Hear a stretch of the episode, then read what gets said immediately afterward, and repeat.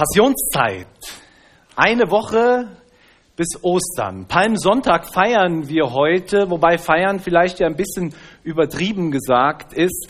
Äh, wir gedenken auf jeden Fall an diesem Palmsonntag. Das ist der Tag eine Woche bevor Jesu Auferstehung eben war. An diesem Tag zog, wir haben es in der Textlesung gehört, Jesus nach Jerusalem ein. Und die Evangelisten im Neuen Testament, Matthäus, Markus, Lukas, Johannes, die berichten uns von diesem Einzug Jesu nach Jerusalem. Und sie berichten uns, Jesus zieht auf einem Esel nach Jerusalem und die Leute umjubeln ihn. Sie preisen Gott und sie freuen sich. Sie feiern Jesus als den verheißenen Messias, der da kommen sollte und nun endlich da ist, der neue König, der Israel Frieden bringen wird. Und so lesen wir, haben das gelesen, der Textlesung, Lukas 19, Vers 38, was die Menschen rufen, gelobt sei der da kommt, der König in dem Namen des Herrn. Friede sei im Himmel und Ehre in der Höhe. Und die Evangelisten berichten, was die Menschen darüber hinaus tun. Sie ziehen ihre Obergewänder aus, legen sie auf den Boden, sie schlagen Palmzweige ab, breiten sie aus dem Boden aus, um den Weg zu bahnen, zu ebnen für diesen König, auf den sie so viel Hoffnung setzen, um ihn damit zu ehren. Ich habe eine Frage, ist es eigentlich wichtig, ist es in irgendeiner Weise von Bedeutung, von woher Jesus nach Jerusalem zieht? Haben Sie schon mal diese Frage gestellt? Ob er jetzt vom Norden, von Westen, von Süden oder Osten in die Stadt eingezogen ist? Vom Johannesevangelium wissen wir, dass Jesus vorher in Bethanien war. Und auch in unserer Textlesung aus Lukas 19, Vers 28, 29 haben wir gelesen, und als er das gesagt hatte, ging er voran und zog hinauf nach Jerusalem. Und es begab sich, als er von Bethphage und Bethanien an den Berg kam, der Ölberg heißt. Also die Evangelisten beschreiben zumindest, wo Jesus war und von wo er wirklich nach Jerusalem kommt. Und jetzt könnte man ja fragen, warum ist, hat das eine Bedeutung? Ist es in irgendeiner Form wichtig, von woher Jesus nach Jerusalem zog? Ich finde, wenn wir uns den Predigtext gleich anschauen, werden wir sehen, dass es nicht unbedeutend ist zu wissen, von wo Jesus sich eben Jerusalem nahte. Und ich lese uns den Predigtext, die Verse 41 bis 44 aus Lukas 19. Ich habe auch eine PowerPoint dazu, Axel. Danke. Wir lesen, und als er nahe hinzukam, sah er die Stadt und weinte über sie und sprach,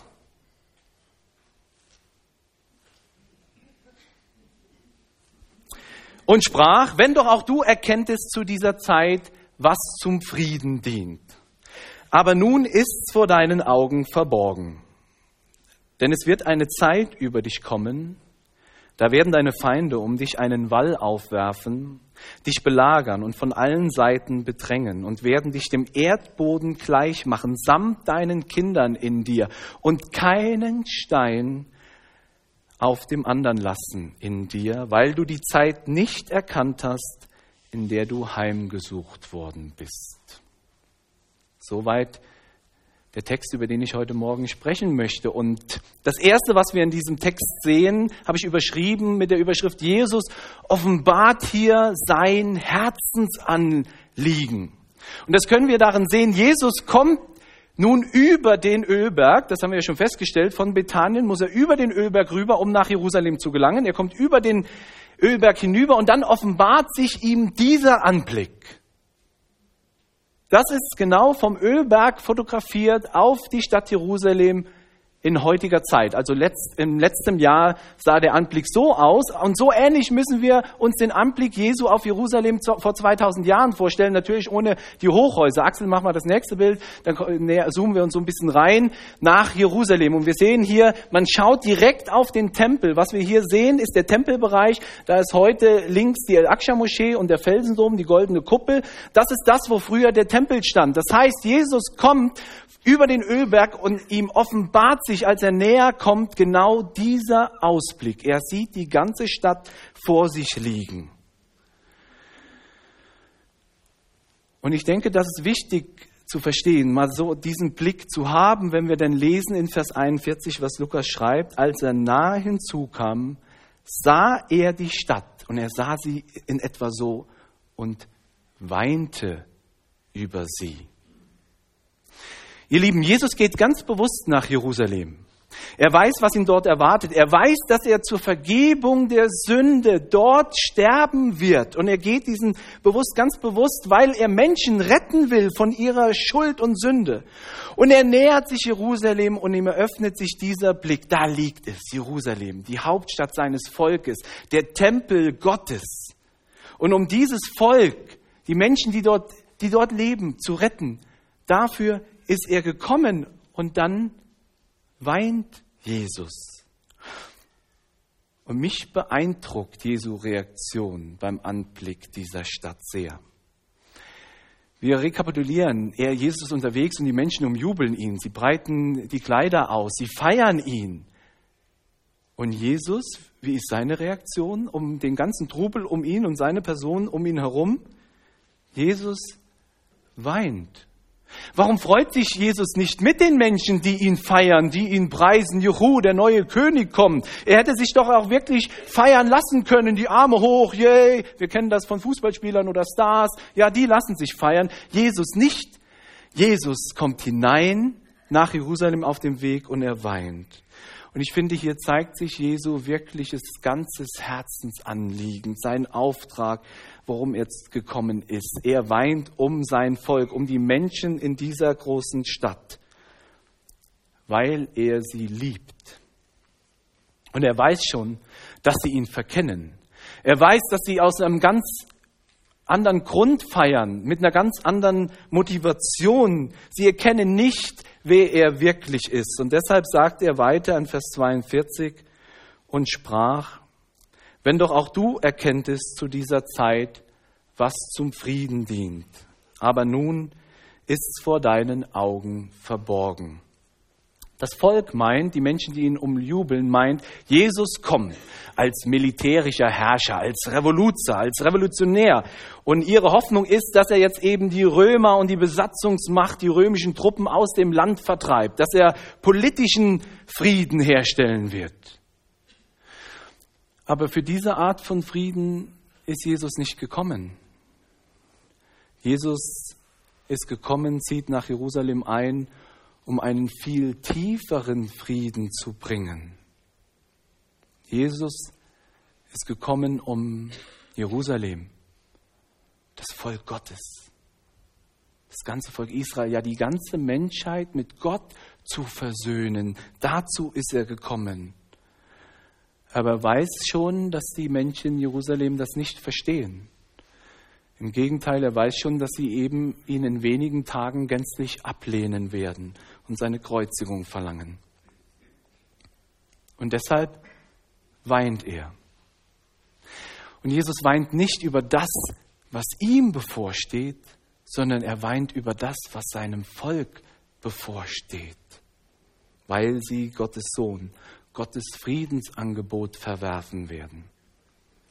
Und Jesu Herzensanliegen ist es aber, dass Menschen ihn kennenlernen, zum Heil finden. Damals, ihr Lieben, wie auch heute. Dass Menschen erkennen, er ist der Messias. Er ist der von Gott Gesandte, der Frieden bringt zwischen Mensch und Gott. In 1 Timotheus 2, die Verse 4 bis 6, da beschreibt Paulus dieses Herzensanliegen Gottes. Da heißt es, welcher will, dass allen Menschen geholfen werde und sie zur Erkenntnis der Wahrheit kommen. Denn es ist ein Gott und ein Mittler zwischen Gott und den Menschen, nämlich der Mensch Christus Jesus, der sich selbst gegeben hat für alle zur Erlösung. Das ist der Frieden, für den Jesus gekommen ist. Und deshalb weint er über sein Volk, weil sie ihn als den wahren Heilsbringer Gottes ablehnen, nicht erkennen. Jesus ist nicht der Retter von den Römern. Jesus ist der Retter von den Sünden. Meine Frage an dich heute Morgen, wer ist Jesus für dich? Hast du ihn als die Wahrheit für dein Leben schon erkannt?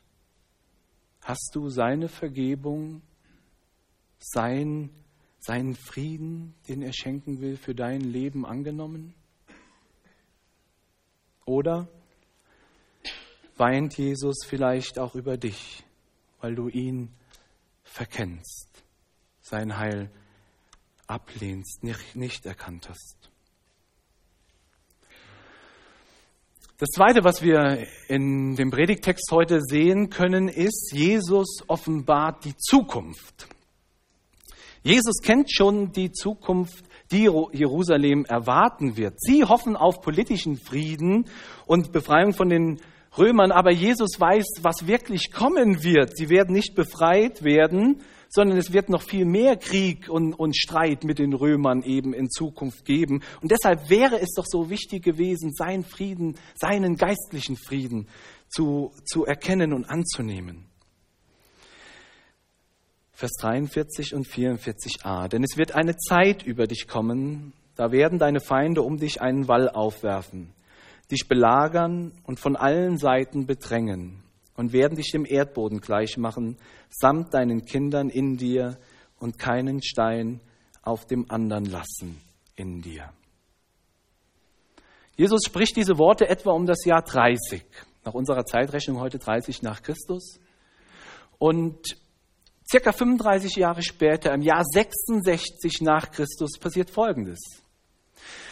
Der Verwalter, der römische Verwalter, Judäa, Jerusalem stand ja unter römischer Verwaltung, der erlaubt sich 17 Talente aus dem Tempelschatz zu entwenden, sich zu beschlagnahmen. Das führt dazu, dass einige nationalistisch gesinnte Juden eine Revolte planen, durchführen, den Tempel erobern, für sich unter Kontrolle bringen und damit die täglichen Opfer im Tempel für den Kaiser Nero in Rom eingestellt werden. Das gefällt natürlich Rom, dem Kaiser nicht. Und er, es kommt daraufhin zum ersten sogenannten jüdischen Krieg. Der römische Kaiser Nero lässt sich so eine Revolte nicht gefallen und er will ein Exempel statuieren, nicht dass andere Völker in seinem Großreich eben auch diesem, auf diesen Zug, sage ich mal, aufspringen und auch Revolte planen. Er schickt einen seiner besten Heerführer, nämlich Vespasian, mit vier Legionen, 50 bis 60.000 Soldaten nach Judäa. Und diese vier Legionen, diese Truppen landen im Jahr 67 nach Christus in Judäa. Und sie gehen massiv gegen die Bevölkerung vor. Sie kennen keine Gnade. Trotzdem sind die Kämpfe für Rom und die Römer erstmal wenig erfolgreich. Und so kommt es, dass erst im Jahr 70 nach Christus, im März, die römischen Truppen vor den Toren Jerusalems lagern. Und sie fangen an, Jerusalem zu belagern. Und zwei Monate lang wird mit Katapulten und Geschützen auf diese Stadt Jerusalem geschossen. Und Jerusalem war eine der größten Städte der Antike und sie galt eigentlich als uneinnehmbar. Und so belagern die Römer die Stadt Jerusalem. Mittlerweile bricht eine Hungersnot in Jerusalem aus. Viele Juden finden durch die Hungersnot den Tod und nach zwei Monaten Belagerung und Beschuss fallen die ersten Stadtmauern. Die Römer dringen in Jerusalem ein, töten viele, viele Jerusalemer Bürger richten ein Blutbad an, brennen die Stadt nieder.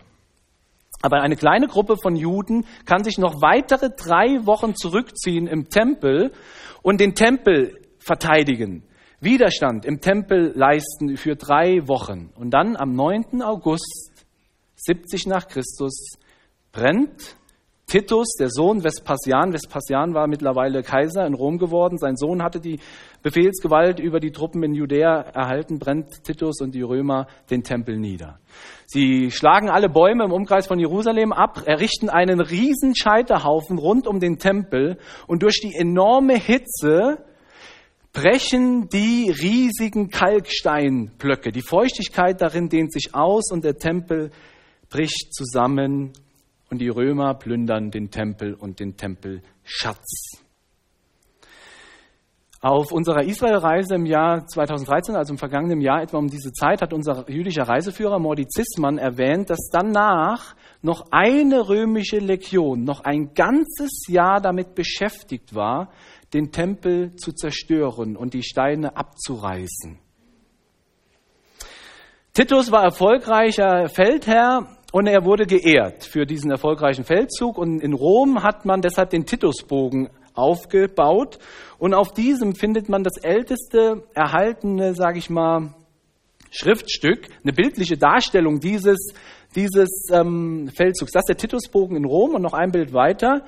Und da ist eine Abbildung, wie römische Soldaten den Tempelschatz abtransportieren aus Jerusalem. Man sieht hier die Menora, den goldenen siebenarmigen Leuchter. Der Tempelschatz ist geplündert 70 nach Christus. Ihr Lieben, wer hätte das gedacht? Jerusalem galt als uneinnehmbar, ich habe schon gesagt. Der Tempel war eines der größten und bedeutendsten Bauwerke der Antike und war 70 nach Christus dem Erdboden gleichgemacht. Und die Vorstellung, dass dieser Tempel, der die Größe und Allmacht Gottes für die Juden symbolisierte, dass dieser zerstört, zerstört werden würde, war eben undenkbar, besonders eben für einen gläubigen Juden. Und so lesen wir zum Beispiel im Neuen Testament, dass die Jünger Jesu auch als Juden beeindruckt waren von dem Tempel, nämlich 35 Jahre, 40 Jahre vor der Zerstörung des Tempels geht Jesus mit seinen Jüngern durch den Tempel. Und dann lesen wir in Markus 13, wie Jesus mit seinen Jüngern sich darüber unterhält. Und da heißt es, und als er aus dem Tempel ging, sprach zu ihm einer seiner Jünger, Meister, siehe, was für Steine, was für Bauten. Und Jesus sprach zu ihm, siehst du diese großen Bauten? Nicht ein Stein wird auf dem anderen bleiben, der nicht zerbrochen werde. Das war aus menschlicher Sicht unvorstellbar, ihr Lieben. Diese Steine, die würde doch niemand mehr fortbewegen können. Die Steine, mit denen der Tempel erbaut worden waren, die waren riesig. Ich habe mal ein Bild mitgebracht. Es gibt noch einige Steine, einige Originalsteine, äh, zum Beispiel in der Klagemauer an der Westmauer. Ich stehe jetzt im letzten Jahr eben vor einem dieser original erhaltenen Kalksteine. Und ich sag mal, wenn ich ein Stein wäre, wäre ich mit meiner, meinen 100 Kilo schon, finde ich, ein imposanter Stein. Ja? So. Ich stehe ja auch imposant da aber ich bin ein Kieselstein gegenüber ein Kalkstein im, also ein Original-Kalkstein im Tempel von vor 2000 Jahren, der eben, vor dem ich stehe. Und das ist noch nicht mal der größte. Man kann nachlesen, äh, dass ähm, unter Wikipedia zum Beispiel der größte Stein der heute noch existiert in der Klagemauer, in der Westmauer. Der größte Stein hat eine Länge von 13,6 Metern und eine geschätzte Breite von 3,5 Meter und 4,5 Meter. Er hat ein Gewicht von, ihr Lieben, 510 Tonnen. Wir reden da von etwa 10 Panzern. Ja? Das ist beeindruckend. Das, da hätten wir mit unserer heutigen technisch, technischen Möglichkeiten hätten ernste Probleme, so ein Bauwerk zu bauen. Ähm, und doch, deshalb war es unvorstellbar, dass das jemals wieder verrückt werden würde, zerstört werden könnte. Und doch, was für Menschen unmöglich und undenkbar scheint, das prophezeit Jesus 40 Jahre vorher. Und genauso kommt es auch. Ich habe uns die geschichtliche Situation beschrieben. Und ich finde das sehr wichtig. Wichtig, weil es uns zeigt, dass das, was Jesus gesagt hat, dass das die Wahrheit ist. Seine Prophezeiung hat sich wirklich so erfüllt. Jesus hat nicht nur irgendwelche schönen Reden gehalten, Jesus hat die Wahrheit gesprochen. Und wenn Jesus die Wahrheit über so ein historisches Ereignis prophezeit vorhersagt, dann dürfen wir wissen, wenn wir an Jesus Christus glauben, haben wir einen begründeten Glauben und dürfen uns auf alle seine Aussagen berufen, dass er die Wahrheit spricht. Wenn er davon spricht, dass er Gottes Sohn ist, wenn er davon spricht, dass er gekommen ist, uns die Sünde wegzunehmen, wenn er davon spricht, uns den Weg zu Gott, dem Vater zu ebnen, uns ewiges Leben zu schenken, dann ist das eine Wahrheit, die begründet ist und die wir annehmen dürfen für unser Leben. Jesus sagt das ja selbst von sich auch, Johannes 14, Vers 6, ich bin der Weg, die Wahrheit und das Leben. Niemand kommt zum Vater, denn durch mich. Und das finde ich ermutigend und deshalb dürfen wir uns mit unserem Leben wirklich Gott anvertrauen. Das, was er sagt, ist die Wahrheit. Und wir haben eine Gewissheit über das ewige Leben, über unser Heil. So schreibt es auch Paulus an Titus. In Titus 3, Vers 8 lesen wir, damit wir durch dessen Gnade gerecht geworden, Erben des ewigen Lebens würden nach unserer Hoffnung. Und dann fügt er hinzu, das ist gewisslich wahr. Das ist eine Wahrheit, auf die wir bauen können, eine begründete Wahrheit. Jesus hat die Wahrheit gesprochen. Es ist gewisslich wahr, wer an Jesus Christus glaubt, dass die Zusage, die wir mitnehmen dürfen, auch an diesem Morgen, der hat das ewige Leben. Ein letztes, was wir an diesem Text sehen aus Lukas 41 bis 44. Jesus offenbart den göttlichen Kairos. Das ähm, ist das, was Jesus jetzt eben deutlich macht, nachdem er diese Prophezeiung der Vernichtung ankündigt. Und er macht deutlich, dass diese Vernichtung eine Strafe für Israel sein wird, weil es eben ihn nicht erkannt hat als den Sohn Gottes, als den Messias, den Frieden mit Gott schenken will. So begründet er das in Vers 44b weil du die Zeit nicht erkannt hast, in der du heimgesucht worden bist. Auf zwei Begriffe möchte ich in diesem Halbvers näher eingehen. Das ist dieser Begriff Zeit. Im Griechischen kennen wir zwei Begriffe für Zeit. Das kennen wir das Wort Chronos und Kairos. Und Chronos, das kennen wir, ich denke, das ist uns allen ganz gut bekannt. Wir kennen, wir tragen ja sogenannte Chronographen an unseren Uhren, ach, an unseren Uhren, an unseren Armen, Armbanduhren, Chronographen. Und Chronograph heißt Zeit, Graphe, schreiben, Zeitschreiber. Eine Uhr ist ein Zeitschreiber. Es schreibt Zeiteinheiten, die immer weiter fortlaufen, schreibt es auf und zeigt sie uns an. Das griechische Wort für Zeit, Kairos dagegen, hat eine andere Bedeutung, ist, findet im Deutschen gar keine richtige Entsprechung.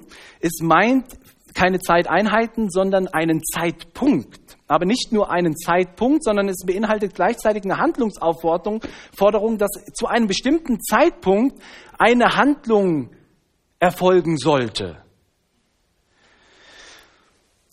Das ist der erste Begriff, Kairos. Und wir finden eben in diesem Vers Kairos Zeit. Der zweite Begriff, der übersetzt wird mit Heimsuchung oder heimgesucht, kann auch übersetzt werden mit auf etwas sehen. Zum Beispiel finden wir diesen Begriff auch im 1. Petrus Kapitel 5 Vers 2, wo die Ältesten angewiesen werden, auf die Gemeinde Gottes, auf die Herde zu sehen, sie zu weiten, zu, zu, sie zu hüten, also ein positives auf andere sehen. Und genau so kann das auch verstanden werden, hier diese Heimsuchung. Gerd Meyer schreibt in seinem Bibelkommentar, dass Heimsuchung so viel besagt wie Gott schaut gnädig nach dir, nach uns. Jesus macht also hier deutlich, Jerusalem, du wirst zerstört werden, weil du den Gnadenzeitpunkt Gottes nicht erkannt hast. Gott wendet sich in seinem Sohn Jesus Christus seinem Volk gnädig zu. Und das Volk erkennt diese gnädige Heimsuchung, dieses gnädige Schauen Gottes nach seinem Volk nicht. Und dieser Punkt, diese Heimsuchung war ein bestimmter Zeitpunkt in der Geschichte, in der Weltgeschichte, nämlich um das Jahr 0 bis 30 nach Christus. Und in dieser Zeit, während des Lebens und Wirken von Jesus, dem Mann aus Nazareth, war das Volk Israel zu einer Handlung aufgefordert, ihn als den Messias anzuerkennen, Buße zu tun, den Heilsbringer Gottes zu erkennen. Und weil sie das nicht getan haben, weil, steht hier in Vers 44b, wurde es eben zerstört, Jerusalem, weil du nicht erkannt hast die Zeit, in der du heimgesucht worden bist. Ihr Lieben, ich habe eine gute Nachricht für uns heute Morgen. Der Kairos Gottes, der Gnadenzeitpunkt Gottes ist noch nicht vorbei. Gott hat diese Gnadenzeit, diesen Kairos verlängert und ausgedehnt auf alle Völker dieser Erde, weil es ja sein Herzensanliegen ist, sein ernstes Herzensanliegen, dass alle Menschen, ich habe das zitiert, 1 Timotheus 2, Vers 4, dass alle Menschen geholfen werden, sie zur Erkenntnis der Wahrheit kommen in ihm, in Jesus Christus.